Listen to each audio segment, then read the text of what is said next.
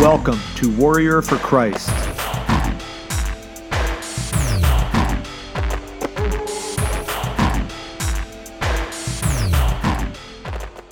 Hey, I'm Mark, a producer of faith based content and a humble servant for Jesus Christ. Today, it's Christmas, and during this yearly get together where we all gather to celebrate Jesus' birth, I wanted to bring up how God is essentially everywhere present. He's with us through our festivities, during times of great joy, amidst periods of sadness, and remains ever present, not only in our lives, but alongside our entire family, too.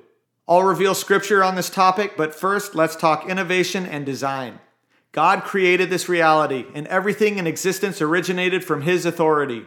He invented time, and it was so. Imagined planets, and they were so. Designed creatures, and let them grow. The very essence of life itself was spawned by His majesty from material to immaterial, from what's visible versus invisible, whether physical, spiritual, or emotional, or as seen in this life or the next, all fall under His glory and radiate omnipotent power. You could call this the blueprint of universal conception. Genesis 1 1 through 5 says, In the beginning, God created the heavens and the earth. Now the earth was formless and empty. Darkness was over the surface of the deep, and the Spirit of God was hovering over the waters. And God said, Let there be light, and there was light. God saw that the light was good, and he separated the light from the darkness. God called the light day, and the darkness he called night. And there was evening, and there was morning the first day. God's handiwork isn't just all around us, it's within us too. He breathed energy, animation, and life into our individual bodies. Faith, hope, and love, sentiments crafted by Him. Breath, cognizance, and sentience, all possible because of him. Siblings, parents, and children conceived and provided by him. Past, present, and future, the timetable that's unequivocally his. Every single thing, including these specific concepts and the brain waves receiving them, are only achievable through Almighty God's creative hand. Ephesians 4 4 through 6 says, There is one body and one spirit, just as you were called to one hope when you were called one Lord, one faith, one baptism, one God and Father of all, who is over all and through all and in all. Jeremiah 23 23 through 24 says, Am I a God near at hand, says the Lord, and not a God afar off? Can anyone hide himself in secret places so I shall not see him, says the Lord? Do I not fill heaven and earth, says the Lord? Genesis 28 15 says, I am with you and will watch over you wherever you go, and I will bring you back to this land. I will not leave you until I have done what I have promised you. Matthew 18:20 says, "For where two or three gather in my name, there am I with them." Matthew 28, 18 through 20 says, Then Jesus came to them and said, All authority in heaven and on earth has been given to me. Therefore go and make disciples of all nations baptizing them in the name of the Father and of the Son and of the Holy Spirit, and teaching them to obey everything I have commanded you. And surely I am with you always to the very end of the age. Psalm 139, 1 through 18. You have searched me, Lord, and you know me. You know when I sit and when I rise. You perceive my thoughts from afar. You discern my going out and my lying down. You are familiar with all my ways. Before a word is on my tongue, you, Lord, know it completely. You hem me in behind and before, and you lay your hand upon me. Such knowledge is too wonderful for me, too lofty for me to attain. Where can I go from your spirit? Where can I flee from your presence? If I go up to the heavens, you are there. If I make my bed in the depths, you are there. If I rise on the wings of the dawn, if I settle on the far side of the sea, even there your hand will guide me, your right hand will hold me fast. If I say, Surely the darkness will hide me, and the light become night around me, even the darkness will not be dark to you. The night will shine like the day, for darkness is as light to you. For you created my inmost being. You knit me together in my mother's womb. I praise you because I am fearfully and wonderfully made. Your works are wonderful. I know that full well. My frame was not hidden from you when I was made in the secret place, when I was woven together in the depths of the earth. Your eyes saw my unformed body. All the days ordained for me were written in your book before one of them came to be. How precious to me are your thoughts, God. How vast is the sum of them. Were I to count them, they would outnumber the grains of sand. When I awake, I am still with you. Think about the love we have for our relatives, such as our parents, our siblings, our children, our grandparents, and other extended family. How about the love we have for our friends, our classmates, our colleagues, and other lifelong companions? Well, here's a fascinating notion. What if all these relationships are just derivatives to a much greater love that emanates from Jesus Christ? What if our earthly familia are just an extension or a tiny fragment of a significantly larger portion which can only come from our all loving Creator? He's the one who created emotion, so our understanding of it is certainly limited. While we're still walking this earth, we probably won't be able to fully comprehend the depths of its capacity or the purest form of its power. So we need to just put our trust in Him, the author of worlds, the great architect, the initiator of all things. Ephesians 5 1 through 2 says, Follow God's example, therefore, as dearly loved children, and walk in the way of love, just as Christ loved us and gave himself up for us as a fragrant offering and sacrifice to God. Romans 5 8 says, But God demonstrates his own love for us in this while we were still sinners, Christ died for us. 1 John 4:16 says, "And so we know and rely on the love God has for us. God is love. Whoever lives in love lives in God, and God in them. 1 John 4:19 says, "We love because he first loved us." Now, it might seem impossible, but God loves us more than our parents, our brothers, our sisters, and our children combined. Nobody loves us deeper, understands us better, cares about us greater, or is more devoted to us than God the Father, Jesus the Son, and the Holy Spirit.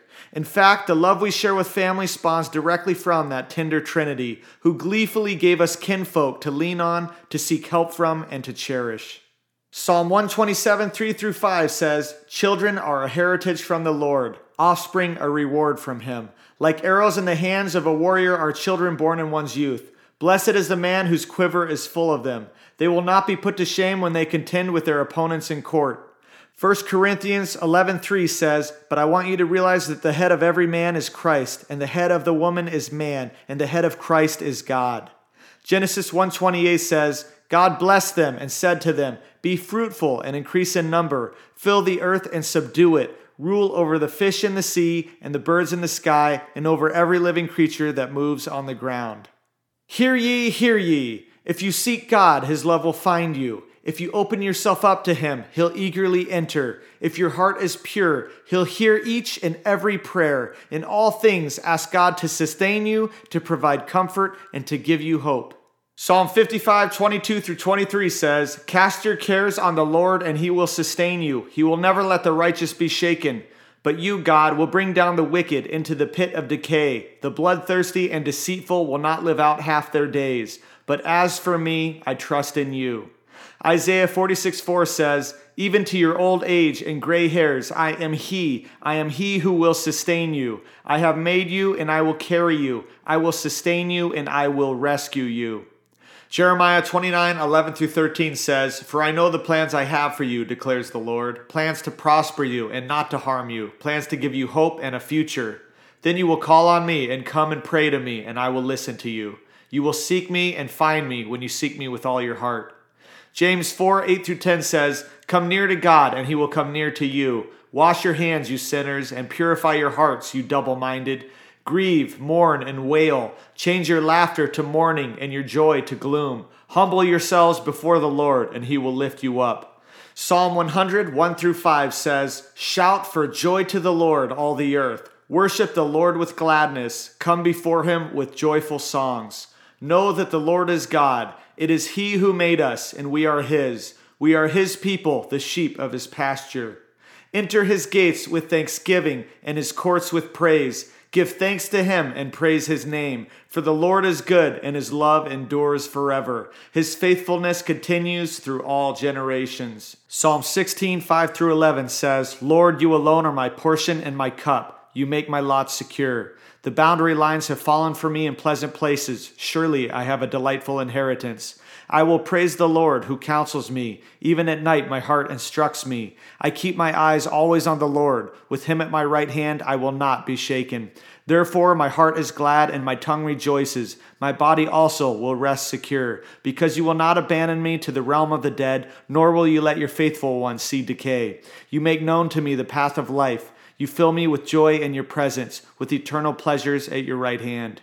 Those who allow Jesus' influence and authority over their lives will surely be guided, strengthened, and protected by him. Even when things seem insurmountable, anything is possible once you turn it all over to Christ. He will give you a warrior spirit and shield you with his love. Psalm 18, 32 through 40 says, It is God who arms me with strength and keeps my way secure. He makes my feet like the feet of a deer. He causes me to stand on the heights. He trains my hands for battle. My arms can bend a bow of bronze. You make your saving help my shield, and your right hand sustains me. Your help has made me great. You provide a broad path for my feet so that my ankles do not give way. I pursued my enemies and overtook them. I did not turn back till they were destroyed. I crushed them so that they could not rise. They fell beneath my feet. You armed me with the strength for battle. You humbled my adversaries before me. You made my enemies turn their backs in flight, and I destroyed my foes. Psalm 3 1 through 8 says, Lord, how many are my foes? How many rise up against me? Many are saying of me, God will not deliver him. But you, Lord, are a shield around me, my glory, the one who lifts my head high. I call out to the Lord, and he answers me from his holy mountain. I lie down and sleep. I wake again, because the Lord sustains me. I will not fear, though tens of thousands assail me on every side. Arise, Lord, deliver me, my God. Strike all my enemies on the jaw, break the teeth of the wicked. From the Lord comes deliverance. May your blessing be on your people. Psalm 23, 4 through 6 says, Yea, though I walk through the valley of the shadow of death, I will fear no evil, for you are with me. Your rod and your staff, they comfort me. You prepare a table before me in the presence of my enemies. You anoint my head with oil, my cup runs over. Surely goodness and mercy shall follow me all the days of my life, and I will dwell in the house of the Lord forever. Joshua 1 9 says, Have I not commanded you? Be strong and courageous. Do not be afraid. Do not be discouraged, for the Lord your God will be with you wherever you go. Psalm 46 1 through 11 says, God is our refuge and strength, an ever present help in trouble. Therefore, we will not fear, though the earth give way and the mountains fall unto the heart of the sea, though its waters roar and foam and the mountains quake with their surging. There is a river whose streams make glad the city of God, the holy place where the Most High dwells. God is within her, she will not fall. God will help her at break of day. Nations are in uproar, kingdoms fall. He lifts his voice, the earth melts. The Lord Almighty is with us, the God of Jacob is our fortress. Come and see what the Lord has done, the desolations he has brought on the earth. He makes wars cease to the ends of the earth. He breaks the bow and shatters the spear. He burns the shields with fire. He says, Be still and know that I am God. I will be exalted among the nations. I will be exalted in the earth. The Lord Almighty is with us. The God of Jacob is our fortress. Ephesians 6 10 through 20 says, Finally, be strong in the Lord and in his mighty power. Put on the full armor of God so that you can take your stand against the devil's schemes. For our struggle is not against flesh and blood, but against the rulers, against the authorities, against the powers of this dark world, and against the spiritual forces of evil in the heavenly realms. Therefore, put on the full armor of God, so that when the day of evil comes, you may be able to stand your ground, and after you have done everything, to stand. Stand firm then, with the belt of truth buckled around your waist, with the breastplate of righteousness in place, and with your feet fitted with the readiness that comes from the gospel of peace. In addition to all this, take up the shield of faith with which you can extinguish all the flaming arrows of the evil one. Take the helmet of salvation and the sword of the Spirit, which is the word of God. And pray in the Spirit on all occasions with all kinds of prayers and requests. With this in mind, be alert and always keep on praying for all the Lord's people. Pray also for me that whenever I speak, words may be given me, so that I will fearlessly make known the mystery of the gospel, for which I am an ambassador in chains. Pray that I may declare it fearlessly as I should. And with that bold declaration, I say this never stop fighting for truth, even if that means standing alone, and always remain courageous as a warrior for Christ.